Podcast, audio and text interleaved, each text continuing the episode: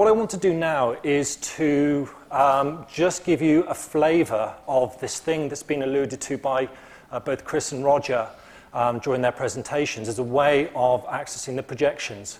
For the first time, um, the way that you can access the data is not just through printed materials, through a range of, of reports. As Chris suggested, one of the big demands that um, stakeholders wanted was increased accessibility to um, the products, to the projections rather. And with that in mind, the user interface was developed. It's not anticipated that every person who wants to get access to the projections will use this user interface. It's an incredibly powerful, sophisticated tool to interrogate the data. It will provide some incredibly powerful results, but because of that, it provides opportunities and challenges in terms of how we use them. Now, as Roger suggested, it may just be appropriate that you use key findings for the sort of information you need from the projections. But we know that there are going to be people who are going to want to really mix those variables up, really begin mixing up those emission scenarios against timeframes, against different variables, and really begin to see how the projections might look in different situations for their own particular needs. So we are going to be running a series of hands-on workshops to help people with that process. There is online resources um, available through the website that will support people in understanding the user interface. But at this moment in time, I just want to give you a flavour of the sort of things you can expect if it's um, an area of interest of you that you anticipate using. My colleague Anna will go through um, the step-by-step uh, process and I'll begin sort of explaining the choices. This tool is available to everybody. All you need to do is just register on the website with your email address, name, and a few other details. Bosh, away you go. It's not restricted in any shape or form, and so we're aware that you know, people can use it and abuse it um, as they want to. So with that, you know, we would expect people to use it responsibly, and that's one of the reasons why we want to demonstrate it to you today, and why we've got other support uh, mechanisms in place that I described earlier. Roger mentioned earlier about some of the support packages that we've got, and they can be accessed through um, the user interface.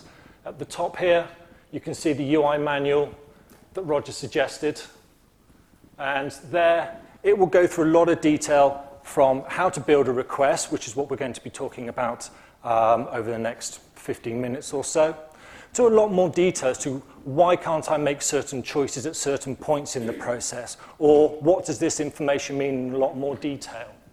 Roger also mentioned about the user guidance, and that's there under UK CP 09. And again, it's got a lot more information about how you, might want to um, find details uh, about the information within the projections. So when you first register, what you'll come to is this start page. Now, we're going to build essentially a simple request looking at um, temperature within the uh, 2050s, um, looking at the medium emission scenarios um, at a 50% probability level.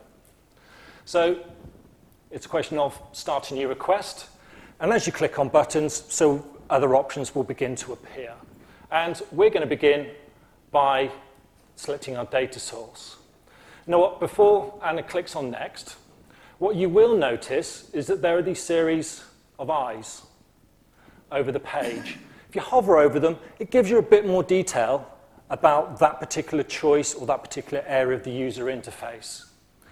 And so for this one, it says, well, what does it mean by a request? So there's a bit more detail, and obviously you've got find out more by clicking on that. It takes you to the next level of information should you want to. And you'll find that with, um, UK, with, with the projections, that there is a whole layered effect in terms of the amount of detail that, that's present. There's also other links that may be useful throughout the page to, again, try and provide you with as much information um, as we can do. So if we can click on next, we'll go to the next stage of the process. Now, what you will also notice on the left-hand side is this thing called request status. Now that helps you keep track of how far along the process you are. It is essentially a linear process, starting at one point and finishing at the outputs page. But you do have the option of going backwards and forwards and taking quite sort of circuitous routes through the process. So just to make sure that you know where you are, you've got this information on the side that will build up as we move through the process. So if you sort of keep half an eye on that, you'll begin seeing the different selections we've made. So we said that we want to start a new request. We've said that we want to start by choosing our particular data source. Now, for this particular example, we're going to use the probabilistic projections of climate change over land as our data source. We're then presented with a, a choice in terms of do we want uh, future climate change only or do we want future absolute values? Well, we're going on for this instance go for the climate change. And again, okay, so what sort of variables do we have available to us at this particular stage? You can see they've been grouped on the left-hand side in terms of temperature, you've got precipitation, and other variables that may be appropriate. Now, depending on what you choose, it will affect what you're able to do further down the line. And if you could click on change in mean daily maximum temperature, you'll notice that some of the boxes are automatically grayed out. The system knows that it can't calculate those two variables or a range of variables.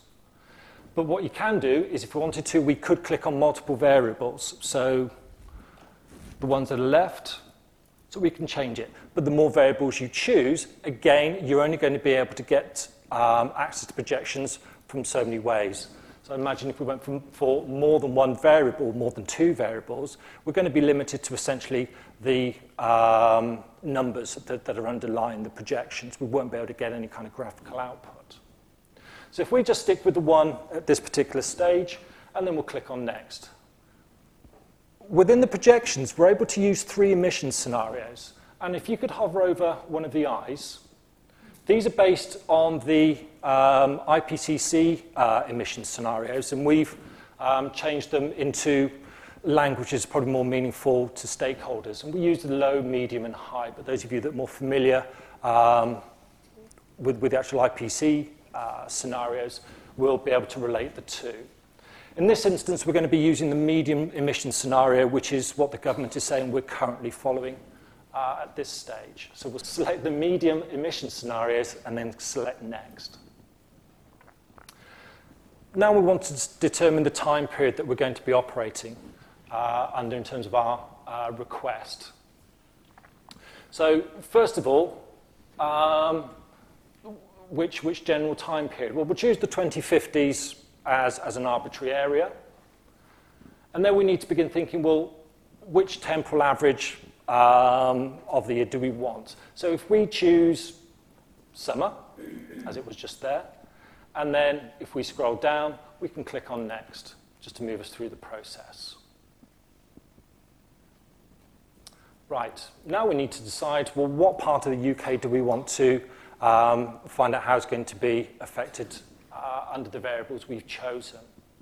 In this example, what we're going to choose is select the entire UK, which you can, oops, which you can see at the top. And you can see that all the grid squares have been selected for us. You do have the option of choosing a place name if you know that it's Oxford that you're particularly interested in and you don't want to try and pinpoint it on the map. We'll go for Oxford, Oxfordshire, and it will automatically locate that particular 25 kilometre grid square for you. If you know the latitude and longitude, if you want to be uh, precise from that angle, you can change the, uh, uh, sorry, choose your location from that perspective as well. Roger talked about how the um, new projections has been aggregated into particular regions. If you wanted the 25 kilometre grid square, you would select uh, that option. So if you just want that, that single focused area. If you want the administrative regions or the river basins, you would click on those options there. But as I said, for this particular example, oh, and Anna is demonstrating what the administrative regions are. If we select the entire UK. And then if we scroll down, next. Roger talked about the different sort of outputs that you can generate through the user interface. And I said at the beginning of, of uh, my presentation that there are certain uh, ways of uh, presenting the data depending on your selections that you've made earlier within the user interface. So in this instance, we do have the option of producing a map, and we can get the raw data. We don't have the opportunity of producing a joint probability plot. We only chose one variable. We chose the uh, maximum, uh, daily maximum temperature. We can't produce a plume plot because we only chose one particular time frame. So we, if we would have chosen all the time periods from the, uh, say, 2020s through uh, to the 2080s, it would have given us the option for the plume plot. So you can see how the choices you've made earlier on in the process will affect your choice later on in the process. Down the left-hand side, you can see how those uh, variables that you've chosen earlier on in the process which ones they are. Now, at any stage, you can go back. You're not locked in to this particular cycle. Oh, blast, I didn't mean to do that. So you can just use your back button on your browser, and that will take you back to the area you want to be in. But there's a better way of doing it, and you'll see that in a second. So if we produce ourselves a map, and now we've got to choose the probability level. Well, we'll go for the central estimate of 50%. And what you can do is you can store the results. So if we give it a unique ID, okay. So this is the final stage within the user interface request builder. Down this side, we can see all the parameters which we've been choosing all the way through. We can see that we chose the future, future climate change only. We can see the particular uh, climate variable, the emission scenario, that time period of the 2050s, the temporal average that we wanted for the summer, and that probability level. And you've got the scale of change, and then you've got your UK. Now, I said if you want to change any of those variables at any time, you can use your, your back button. But at this outputs page, what you are able to, to do is using these drop-down menus, is you can change those variables yourself at this stage. So You don't have to kind of click, click, click, click, click, back, back, back, you can change your options here. So if we wanted to change the um, probability level, so let's go to the 90th percentile. We choose that, click reload, and there we go. If we wanted to change the temporal average to, say, winter, and we have another map. Now, if Anna scrolls down, we have the option of saving this request. Now, we can save the image if we want to download it and insert it into a report. And we have options of saving it in various file formats. If we want the data that's underlying this map, we can save the data within uh, a CSV file format and CF NetCDF. So, okay. So what we can do, if we can scroll back to the top, okay. Now, what you might have noticed the, on this top menu bar is the My Jobs. Every time you go into the user interface, every time you go through this process, it saves the request that you've uh, completed. So by clicking on it, we can see that we've got, oh, it's not there. But what you can do is you can see, I mean, this is Anna's logged in as herself, so you can see the sort of request that she's been producing.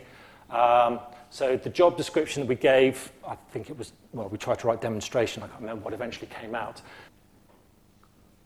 So here we've got a CDF plot, and these were the variables that Anna had inputted. And if we want to go back and we want to change any of these, again, we've got that option to do that. But what you can see, it's, it's quite a simple process. You know, it, it literally is just, you know, looking at the screen, pressing a button, What can be simpler? So that's an opportunity. It's freely accessible, easily accessible, simple registration process. But the challenge is how we use it. Are we asking the right questions, as Roger suggested earlier? Are we asking the focus questions? Have we thought about the other products that are available within the projections that might be easier and uh, might be more appropriate? Are we making the right choices as we're moving through the process?